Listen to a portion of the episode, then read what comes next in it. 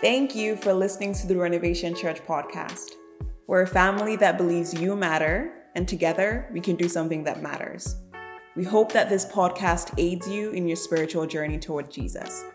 If we can serve you on that journey, please let us know by visiting our website, renovationchurch.com.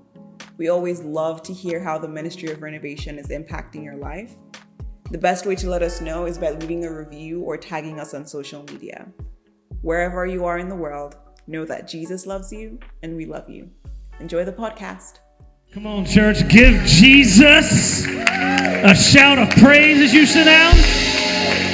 Man, we got things to do, but my God, is he not good? Sorry, I'm, I grew up Pentecostal, so I, I expected way more from you when I said that. You have to forgive me. Let's try one more time. See if you can fake Pentecostal. My God, is he not good? There it is. Fake Pentecostal people, I promise you'll be good for you. Well, it's good to have you with us. For those of you who don't know who I am, my name is Pastor Doug. I serve as one of our pastors here, and welcome to Renovation Church. We're a good time. I'll tell you that, like all the time, we're like this. It's, it's a really fun time. Uh, today is kind of special. You'll see they're putting some couches up here for us right now. Uh, for those of you who don't know, May is Mental Health Awareness Month. All right, so some of you did know. That's great. For, you did, for those you didn't, it's Mental Health Awareness Month. Um, and we did this last year, and it was such a powerful moment for our community that we decided to do it again this, again this year. And maybe we do it again next year. I, I don't know. Uh, we'll see how that goes and what the Spirit says. But we t- we're taking two Sundays out of May to really kind of dive into what mental health looks like for the body of Christ. Like, because it's been somewhat of a taboo subject. I'm not going to you know, Dr. Sims is going to say more about that here in a second. But we as a church wanted to go into it. And, and, I felt compelled to even tell this story just so you know the significance of this. Like, as one of your pastors, I have like mental health things going on. Like, I have ADHD and a little bit bipolar right? And so this is a thing that affects us directly as a community. So, as one of the pastors here, it's okay to be honest with that. I know it's a little messy, right? I get it's a little messy. That's okay. Places of healing are actually kind of messy. It's a really good example, right? Places of healing. ER, right? An ER is very messy, a little chaotic. A place that's not of healing, but a place of death is a cemetery. It's real quiet there. It's real clean, it's real organized, but there's no healing going on places of healing are a little messy, and that's okay, right? And so I want you to know it's totally fine to be fully honest and open about where you're at, you to receive some of the wisdom that we're going to get from Dr. Sims this morning. Uh, so if you would, would you welcome our student ministry director, Kiosha Myers, and Dr. Sims to the stage? As as they get up here, I kind of want to set our time up a little bit to kind of, because we're a church, we love the Bible. The Bible speaks to things in our lives, right? So I want to set our time up a little bit. And I want to read you a scripture out of John chapter 14, okay? These are the words of Jesus. So get ready. It's Jesus. It should matter. I am leaving with you a gift. Oh, good. I like Jesus' gifts, those are awesome. Peace of mind and of heart. And the peace I give is a gift the world cannot give. So do, do not be troubled or afraid. This is what our hope is for these next two weeks. God has given you the gift of peace in your heart and your mind. Oftentimes, mental health issues rob us of that peace. Like there's a gift that God has given you. Like my the image that comes to mind is like this great treasure that God has given us. But the pains of this life, the hurts, how our brains are wired, the chemical, all these different things get in the way of us experiencing the peace that God has given us. And so, our hope in addressing this, and our hope in continuing to get you to address mental health and mental fitness, is that you can find, get through all those things so you can get to the peace that God has given you and experience that in your heart and your mind. Are you with me? Once again, would you welcome Dr. Sims and Miss Kiosha Myers? Good morning, afternoon. How y'all doing? Well, first, tell me about yourself, your professional background, and why you chose to become a therapist. Yes, that's such a great question. So, I am Dr. Marcuetta Sims. I am a licensed psychologist. Um, basically, that just means I have my PhD in the field of psychology, and I'm licensed to provide therapy at the doctorate level. Um, in terms of what got me here, what is so amazing to me is that I really did feel called to this field. Um, I was supposed to be an Oscar winning actress, and but you know, God said, no, ma'am, let's redirect a little bit and I stumbled into a psychology class for majors. I fell in love, and I just stayed with it all the way through my doctorate degree. And at the time, I wanted to be um, accessible to people who looked like me because we just black folks don't go to therapy. Like that was the message when I started out in the field. Um, and so it's been really important for me to be that face for people who wanted to seek that treatment. And then as I got into the field, I realized that we also um, sorely are missing the piece of faith in the field as well. So as I've gone through this process, it's been really important to me to also show up as a woman of faith in this field and be able to integrate and incorporate those things. Clap for that. First question Why is there such a dilemma in the church when it comes to mental health? Why can't I just pray about it? Go to church and join a small group. Why do I need therapy and medication? So, great question. First and foremost, historically, there has been a silence around mental health in the world, in our culture, as well as in the church. When we think about our leaders, they're not necessarily trained around recognizing the symptoms for mental illness. They're not, they they don't go to school to get degrees on psychology and mental health. And so, when it comes to being able to recognize that as a congregation, it's very difficult for them to be able to do that role. That's a, it's a role that they weren't trained to do. And so, it's often a silence that's experienced within the congregation of the church, especially because leaders also are being shamed around the same things that the congregation is. So they're not able, the way that Pastor Doug just got up here and shared about what his experience has been, I imagine that if you grew up in the church, you probably haven't seen that ever, if very frequently if you have. And so the the perception gets put out that you are also supposed to be perfect, that you should be modeling after the leaders, and that means that if you're praying and you're going to church and you're in a small group, you shouldn't have to deal with these issues. You shouldn't have any problems, and it dismisses the experiences of people. There are also misconceptions in the church that if you are experiencing mental illness, then it's a sin that for you to be experiencing it it is the result of a sin, and that's why you're experiencing it. You're being punished for a sin, and that's why you're experiencing mental illness. And all of those things are inaccurate and wrong. And people just don't know how to actually address it, and they don't actually know the understanding of it.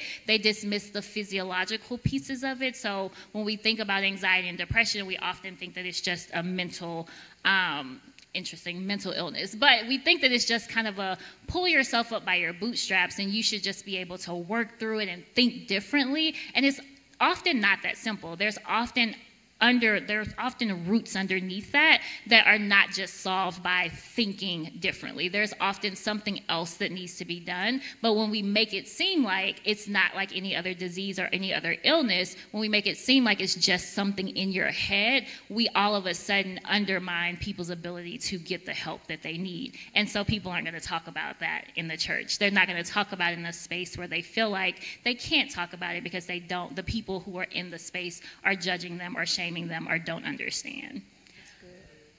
Why can't we just go to therapy, go to, or why can't we just go to church, join a small group, and pray about it? You can. Like, please, please do those things. like, let's start there. That is the that's bare minimum baseline of starting. But when you recognize that something else is going on, when you feel like you need a little bit more, it's time for you to seek out a little bit more. A lot of times we expect God to just give us the answer. Like we pray and we're just like, God, you're supposed to drop this in my lap right now. The reality is that sometimes God calls us to a process. They walked around the walls of Jericho seven times, they shouted and they prayed at the end. That is a process. If they had stopped at three, they would have lost, right? They wouldn't have got the outcome that they were looking for. So when God calls you to a process, you go through a process. And if you're doing the bare minimum and you're still struggling, that might mean that there's a process that God is calling you to. Amen. That's good. You can clap for that. Uh, 2013, I went to counseling um, under the advisement of some women that were in my small group, and it was really freeing. I went to a, a Christian therapist, and it helped me unlock so many things that I kept buried for years. And um, at the end of my counseling sessions, um, I met my, my now husband. Yeah. And so it, it helped. It was like bam, bam. And so really helped, really helped me. Um, Yes, Lord. um, next question. What are some parallels in the Bible? Or, I'm sorry. What are some parallels in the mental health field and the Bible? Yes, absolutely. Such a great question. Um, and I just want to acknowledge that the reality is mental illness is not a term listed in the Bible. I've never seen it listed in any way, shape, or form in the Bible. However, when we look at the significant people in the Bible, Noah had problems with alcohol, Solomon was depressed. I stand by it. like I stand by it. And the woman with the issue of blood for 12 years, like I can imagine bleeding for 12 years, there would be something, depression, anxiety, something going on. And so there are instances where people are dealing with mental health challenges in the Bible. Um, and so I love to kind of think about the different ways that it shows up, even though it's not the ways we extrapolate from the Bible, even though it's not necessarily clear cut in there. And one of those, um, one of the interventions that we frequently use in the field is cognitive behavioral therapy. To give a very watered down, simple version of it, it's changing your thoughts, changing your behaviors to get different outcomes. And so I think about the Bible scriptures that talk, like in Romans, it talks about be transformed by renewing your mind, right? In Corinthians, it says, take captive your thoughts and make, it obe- make them obedient to Christ. In Philippians, it talks about focusing on what is noble and true and pure and honest. Like, those are the way, like, that is one way that I see thinking about how we take captive our thoughts. That is cognitive behavioral therapy essentially. When we talk about anxiety there are scriptural references. Don't worry about anything but pray about everything. Don't be anxious about anything but pray about everything. And i, I want to be very clear that that's not saying what we just said earlier. It's not just saying just pray about it. Like yes prayer is your first option. It's not your last resort. Start there. However also there may be something else that needs to be done that giving that thanksgiving. So gratitude is another huge thing in the bible. How many scriptures do we have where it's give, oh give thanks to the lord for he is good. Rejoice always. Be in thanksgiving constantly. Count it all joy. All of these scriptures about thanksgiving gratitude I tell all my clients to practice gratitude, gratitude jars, gratitude journals, gratitude bowls, whatever you need to do. But it's the same concept. We're giving thanks, but as Christians, we give thanks to God with our gratitude. Another big thing for me in the Bible is boundaries. Jesus had some amazing boundaries. He took three days to get to Lazarus after he died, even though they were like, hurry up, get here, come on. Jesus was like, no, I'm coming. I'll be there in three days. Um, he's sleep in the boat while the storm is happening. Jesus is like, I'm taking a nap. I need my rest. We're good. Um, he goes and has his quiet time. He is always stealing away for his moments in the morning, designated time. And so he is showing us, Jesus modeled for us what it means to set boundaries and what it means to take care of ourselves. And if Jesus is doing it, we should have no problem with setting boundaries for ourselves. So those are some of the parallels that I see. That's good. Can you give us a practical way of how we can set boundaries? Ooh, I love boundaries, and so uh, I love them a lot. I really do. So I think a couple of things. Seriously, my husband knows I love boundaries. So a couple of, um, I think a little bit of an attitude shift around boundaries is really important to start with. Number one, boundaries are about you controlling yourself. Boundaries are not for other people. And I know that that might sound a little counterintuitive, but the thing about it is you can't control anybody else. You literally cannot control anyone but yourself. And so when you set a boundary, you set a boundary for yourself so that other people can respond and then they have consequences as a result of those boundaries. So, for example, one of my favorite boundaries is that my phone is always on Do Not Disturb. Maybe not always, but like 20 hours out of the day, my phone is on do not disturb. And people might text me at 1, 2, 3 o'clock in the morning. They might call.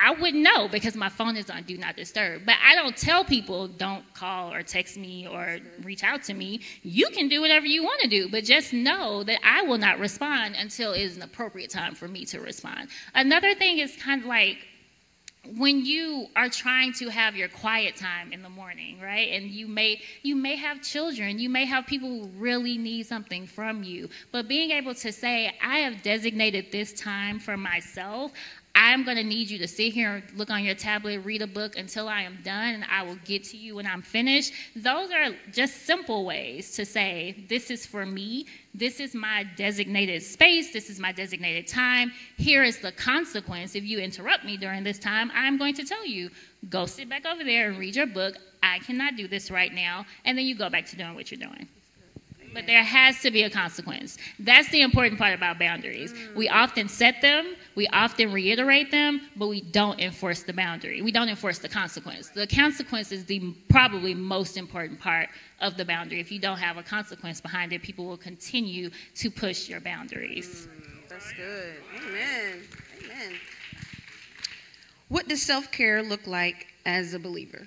Yes, love this question so much. So, this is another mindset shift that I think is important. We hear about self care all the time. Self care in our culture is very self centered. Obviously, it starts with the term self, but it is extremely self centered. It is about my independence, it is about my me time, it is about focusing on myself. However, as Christians, we are called to serve. Our self care is in service to other people. We take care of ourselves so that we can show up for other people. We love our neighbors as ourselves. We cannot love our neighbors if we don't love ourselves first. And I know a lot of twos in here will argue me down. Probably a lot of nines will also be like, mm mm, yes, I surely can. No, you cannot, because eventually, eventually what it does is it starts to corrode the generosity. It starts to corrode the, the service that you have towards other people, and it leads to resentment. And you cannot love other people if you're actually resenting them for not reciprocating and for not doing back in return. And so it's really important that when we think about self care, we really focus on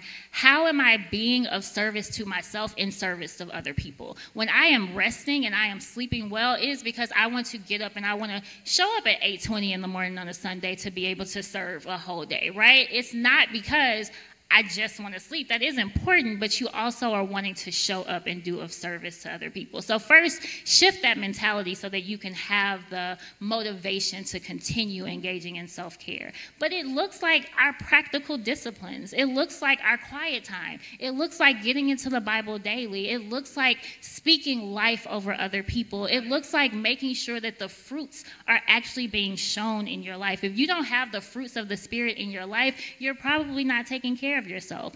God gave us our bodies as a temple. Our bodies are the vessels in which we are supposed to be carrying out the mission of God. If your body is not equipped to carry out the mission, you can't do the work that God has called you to do. You cannot be on a platform if you're unhealthy and you're tired and you're sick all the time. You cannot be ministering to people if you're not well. And so your self care is an investment in yourself to ensure that you can go out and do the work that God has called you to do, and whatever that looks like.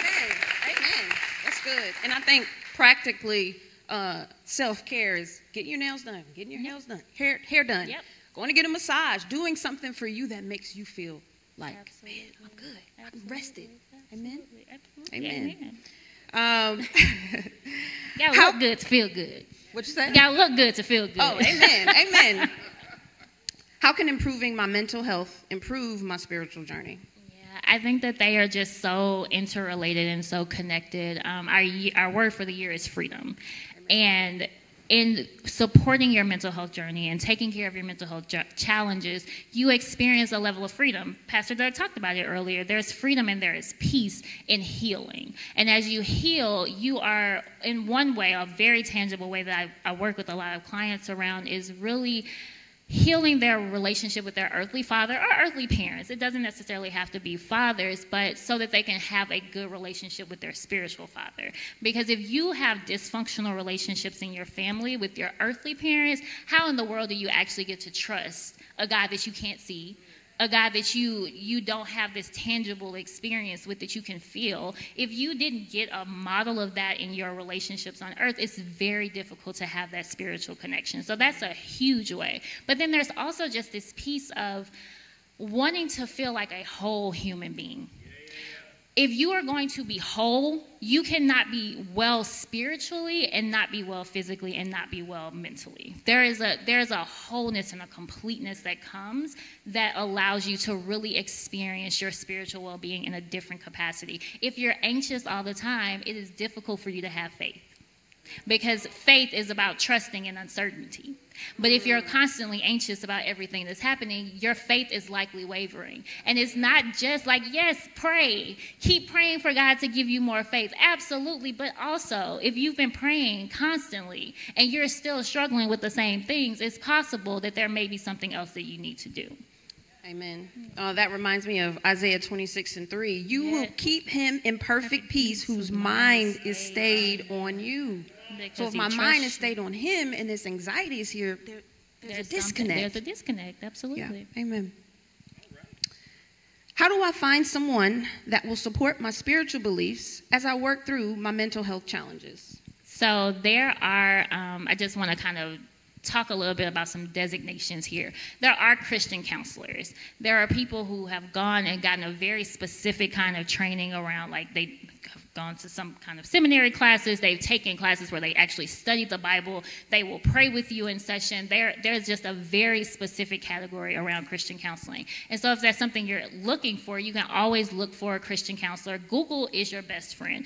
Like the ways that Google has just monopolized the search community is crazy. But if you type in Christian counseling near me, you will get lots of people to pop up to help you. There are directories that you can go to. Psychology Today will allow you to search different, just specific directories that you can find to find those people. But there are also people like me who I've not done any special training in terms of Christian counseling. I just am a believer that is in the field. And so I often, you can find things like faith based therapy. Um, that is something that people who have not gotten that designation of a Christian counselor but still want to incorporate spirituality into the practice, those are the people that you look for.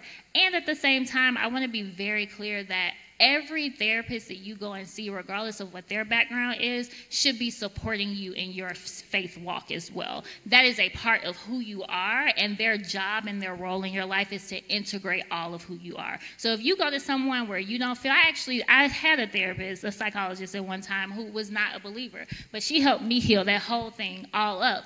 And she was very respectful of when I talked about my Jesus and when I talked about my God in session. And you deserve that in any therapy appointment that you go to. So if you're looking for someone who is specializing maybe in bipolar disorder or in some kind of trauma, but you're unsure about whether or not they have a Christian background, they should still be respectful of you. And if not, that means that that's not the therapist for you. And how will we know if that's not the therapist for us? What are some signs that we need to fire them. totally fine to fire your therapist. I actually fully support it when it's not working out. But um, so, one, if you're not making any progress, I really encourage all of my clients, and it takes a, it takes a, a, little bit of courage and a little bit of boldness to be able to do this. But talk to your therapist. If you're if you've been going to therapy, you might be paying them. If you're not paying them, you're paying your insurance company. Like you're paying somebody for these services. And so talk to them and say, you know, I've been meeting with you for X amount of sessions now. One session it's not going to fix everything, okay? So if you've met with someone for one session and it's not making progress, let's keep going a little bit longer. I say at least four to six, but you want to talk to them about, hey, this is why I came here. I haven't been seeing these results can we talk about what's going on? So that's the first thing. But if you notice that after several sessions, after a certain amount of time, after having those conversations, nothing is progressing, nothing is changing, that might be a cue. And specifically, if they ever disrespect you in any kind of way, if you bring up God or you bring up Jesus and they dismiss that, or they just kind of shut, like shove it off to the side, that might not be the person for you. Because even if they are not a believer, one, you could be ministering to them. So that's one of the reasons why I'm never like, don't go see someone who's not a Christian because you may be the person that brings them to Christ. But also, um, make sure that they are helping you to become a whole person. They're helping you to integrate. So when you bring up Jesus, they might not know who he is, but they better talk to you about him. They better ask you questions about your beliefs so that they can understand how to bring that together for you. That's good. Amen. Amen. Um, how can you support someone or close family member, friend, child dealing with a mental health challenge? That is so good. So, first and foremost, making sure that you're healthy. I think you have to, like, we, I'm gonna mess the scripture up, but don't take the speck out of someone else's eye when you have the log in your own eye. Making sure that you start with self first, I think, is really important, especially when we're talking about children. A lot of times, their reactions to what's happening is a reaction to what's happening in the home. Their reaction is something that's happening in school that they may be trying to bring to you in some kind of way, and they need you to be a safe space for them to come to. And I would say that for anyone that you're trying to support. It might be a spouse, it might be um, a family member. You have to be a safe landing space for them to come to in order for them to be able to hear the support that you're offering. The second thing is to listen we often want to jump in with fixing it. We often want to jump in with advice. We want to tell you exactly what to do. But sometimes people really just need you to listen and to hear their heart and hear what they're saying so that you can direct them in the way that they need to. Pray with them, right? Like that is, we underestimate the power of prayer and we underestimate how that can shift someone into what we need them to do just from that that simple act. And so pray with them. Ask them can i pray for you? And pray with them in the moment. We have a habit of saying oh, i'm gonna pray for you and then we go home pray for really them in praying. the moment. Just stand there and pray for them. And it might push you out of your comfort zone, but just go ahead and pray for them. And then help them to find the resources. So you all are here today. You're hearing this. This is going to be on YouTube in perpetuity. And so go ahead and share the link. Just go drop the link with someone that you know might need to hear this. Or if they're telling you like, "Hey, I'm having this struggle," just let let them see that the church is actually trying to address this because that's going to normalize it for someone. You never know what's how someone has been hurt in the past that they might need to hear a word like this just normalizing what's happening so that they can move forward and get the help that they need. Right. right. And if it's normalized, we can break the stigma. Hello. We can talk about it. There more. it is. Uh, does having anxiety or depression mean that I don't have enough faith? No, it does not mean that you don't have enough faith. There are people who are the most faith filled, prayer, down on their knees, hands up all the time, at church 10 days a week. And always doing what they are supposed to do. They're practicing the disciplines, they're fasting, and still they're struggling. And I think that the the thing we have to remember is that this is not just a, a turning your brain off some people yes that is that's it. Like i'm not saying there's a range there's a spectrum of what mental illness looks like and what mental health challenges look like. But for a lot a large chunk of those people it's not just a switch that goes off. It's that you need something more. So when you are practicing your faith, when you are walking out this faith walk, I think about it like this. If you had a physical illness, you're faith filled, and you go to the doctor and they say, hey, you have diabetes, you're not going to all of a sudden say, oh, well, I must not have enough faith. I must not be praying enough. That is why I got diabetes. No, that's not how that works for anything else that we experience. So, our mental health is the same way. Let's just acknowledge it for what it is. It is something that happens because we exist in a fallen, broken world.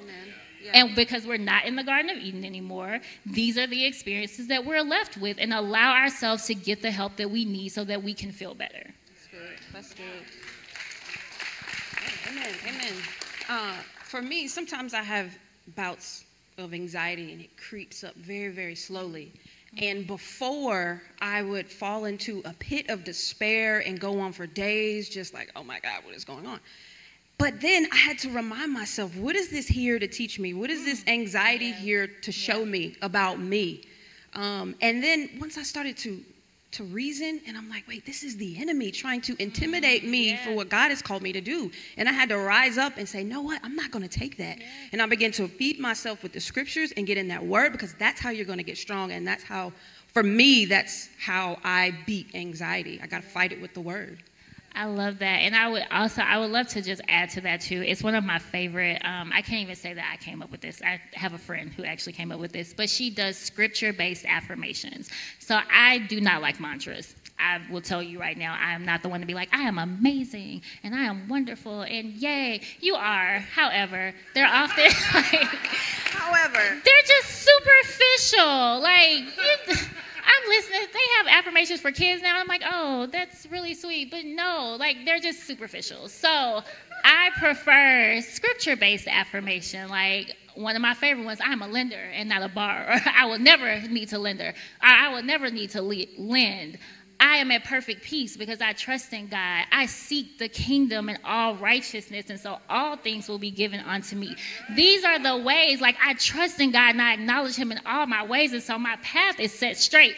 Those are the affirmations that I would encourage everybody to do. Take the word. When Jesus was led by the Spirit into the wilderness for 40 days, when He came out and the devil tried Him, He used the word of God, right? Use the word. And again, you can be doing all this and still be anxious. But you are, like we said earlier, you're taking those thoughts captive and you're making them obedient to Christ. It's both and. Yeah. Like that's the thing that I hope you all take away. It's not either or, it's both and. If you're doing both of those, that is really how we defeat the enemy. That's good. That's good. And one thing that I wrote down in my notes before you go to any counselor or therapist, go to God first. Pour your heart out. He knows what you're going through anyway. He lifts up those who are brokenhearted. So believe in help, believe in therapy, believe in medication, but we also got to believe in God. Yes, amen. Amen. Mental illness is not necessarily in the Bible. You spoke about that earlier. How do I know it's real and not just in my head? Yeah. it, it, kind of is in your head, but not just in your head. Like, it's not just in your head. And I think it kind of goes back to the same thing if we look at the global, um, our global health, that our health is not just one category. Our health is not just physical health, it is spiritual health, it is mental health, it is emotional health, it is financial health. When we are really taking our global health into consideration, it allows us to, to give credit where credit is due to all of the areas that we need to focus on. So, yes, it is in your head. It's, it's literally mental health. But that does not um, diminish how much of an impact it has on you. When we try to make it seem like, oh, it's just in your head, it completely dismisses what people are actually experiencing years of trauma, years of hurt, years of pain, years of bitterness, a lifetime of these things that people have suffered through. And the idea that you would just like step on the other side and get over it, I think it's unfair. And we don't expect that of any other area of our life. If we are seeing someone who's overweight and it's impacting their health in some significant way, we are not just like, you know what? Just, you know, just pray about it, go to sleep, wake up tomorrow, and you'll be fine. That's not how that works. You are called into a process. You go to the gym, you change your eating habits. We are totally fine with that. But when it comes to our mental health, all of a sudden that all goes out the window. Good. That's so good. Um, this next question leads me into something that you just said. What do I do if my hurt trauma came from the church? Church hurt is a thing. That is the way that it's talked about outside of the church is church hurt. It's the trauma that came from within the church community. And it's really important to find someone that specializes in that because chances are you might leave a church and go to another church and try to keep um, keep finding healing in that way. But chances are you're going to take that right along with you to every environment that you go into. And so you really want to, of course, yes, pray about it, give it to God, put it on the altar, all of those things, and then can you also find someone that can help you to heal from that trauma? Can you find a therapist that really does specialize and focus on healing from that very specific trauma so that you can have the freedom to exist in the church community again? Amen. That was so good. That's all our questions. Um, let's give let's give Dr. Sims a hand. Thank you, thank you. And I'm gonna I'm gonna pray us out while Pastor Doug comes up. Uh, Lord, thank you for this time, learning about self care and the Bible and what your word has to say about taking care of our temples. Lord, be with us as we go forward through anxiety, through the cares of the world, Lord. I pray that we can keep our minds fixed on you because you have promised to keep us in perfect peace. And I pray that we can remember that. I pray that we take hold of that and that be our anchor. In Jesus' name I pray. Amen.